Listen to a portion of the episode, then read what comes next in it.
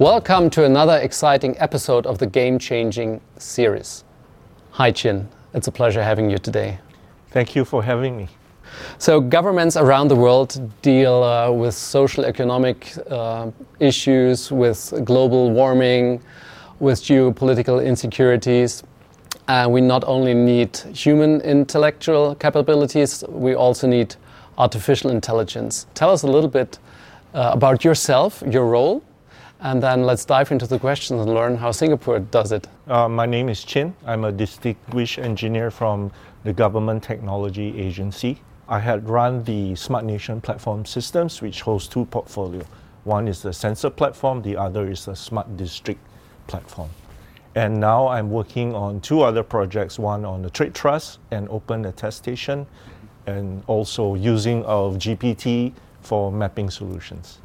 That's great. You're really an expert. Um, can you talk us through why governments need to embrace AI and how Singapore is managing it? I think there's uh, aspects of AI that we need to pay attention to because they are game changers in many ways for allowing efficiency and productivity uh, for the work that we do, uh, not only in the citizens' perspective but also from the government perspective. And ultimately, we want to see AI as a tool that allow us to make better decisions than taking large, large amounts of data and processing it so that we can understand them. In many ways, we have actually let the genie out of the bottle. Um, and we see AI is something that we need to figure out how to manage. And when we are looking at it from a government perspective on managing AI, I think there are two uh, levels. We have to think of it from the citizen point of view and the government point of view. So, from a citizen, is essentially how the how do they use this to enable them to be more productive in many ways economically. So, it's a bread and butter issue. But from a government, how do we create a well-being of the country and the different policies that encourage this ability to thrive? So, with these two aspiration. Um, AI plays a role to do the discovery of things. And in that discovery, we will learn about how we do p- policies better. And in terms of being able to use it from a citizen point of view, how do they have the tools to do better work? Thank you. That's an interesting insight. Tell me a little bit about the challenges that we see embracing generative AI and AI. The AI aspects of the business is one area that we need to think about. Because when you think about AI being used in business, it actually brings about advantages to companies. So if AI is used in such a way that allows them to be more productive and taking the fact that there are information they can bring into bear. Say take for example a programming company using AI for being able to go through the programming languages that or the modules that has been built to fast track all the delivery is wonderful. But if you take AI and apply it in an area that hallucination takes place, say a psychiatrist, and you just plug in some things, I have these symptoms, and you let the AI do its thing, it could probably lead us down to a path we don't want to take. And so the application of where AI in use cases is going to be a very key aspect of how we do application and think about the way AI is used. So governing this aspect is going to be an important requirement.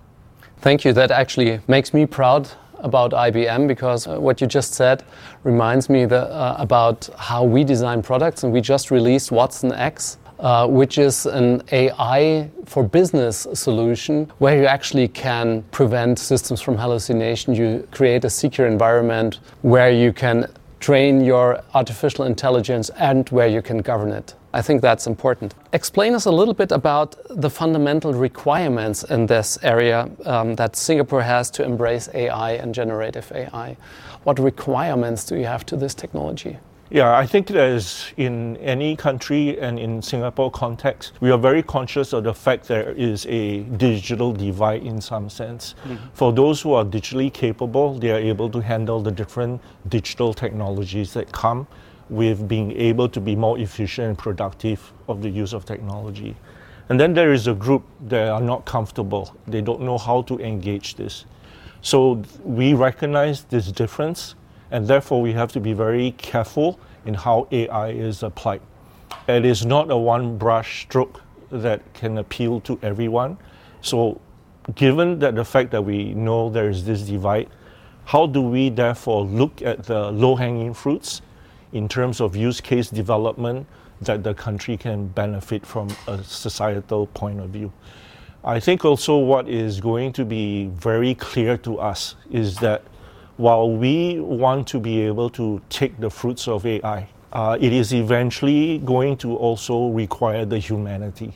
It's not letting technology lead us through something. It is about people using technology as a tool to guide everybody else along the path to a better place. You talked at the beginning about talents, and that reminded me. We in IBM we saw the lack of talents in AI, so uh, we promised the world that we train two million people on AI. We created an initiative we call SkillsBuild and open our education platform so that we have 2 million more AI talents uh, by 2026. How is Singapore dealing with this? Uh, that's a very uh, good point about having to opportunity to actually meet with people that is going to pick up AI, 2 million of them. So Singapore government has actually started, not, not so much with the students, but actually with the teachers. Mm-hmm. So in the Ministry of Education, through my colleagues working there, they have actually positioned that AI could be the tool to help teachers. And in that regard, uh, enabling the teachers and then using those uh, knowledge gain to be able to translate down and position the different tools to the students. And so, together with the teacher student relationship, beginning as young as primary, secondary school level, they begin to be exposed to what AI can do. Of course, it's a guided experience. As you move towards the Institute of Higher Learning, you're more exposed and you understand the different capabilities that AI do. Not just helping in the homework, obviously, uh, but as well as thinking of how the AI can use in critical thinking, at least stage the beginning. Um, many times we are presented with a blank page and then let AI maybe fill up some of those dots and then reconnect the dots. So it is going to be very important that as the education of our citizens um, and move into the AI spectrum, we need to develop a very strong critical thinking capability. And so as we move towards then to the professional training and lifelong learning, uh, the government has provided different capabilities in terms of uh, curriculum and grants and being able to help people switch their careers midway and pursuing AI. So those are made available. That was really fascinating and interesting to, to listen to you. Thank you, Chinn, for being with us at the Game Changing podcast. My pleasure. Thank you.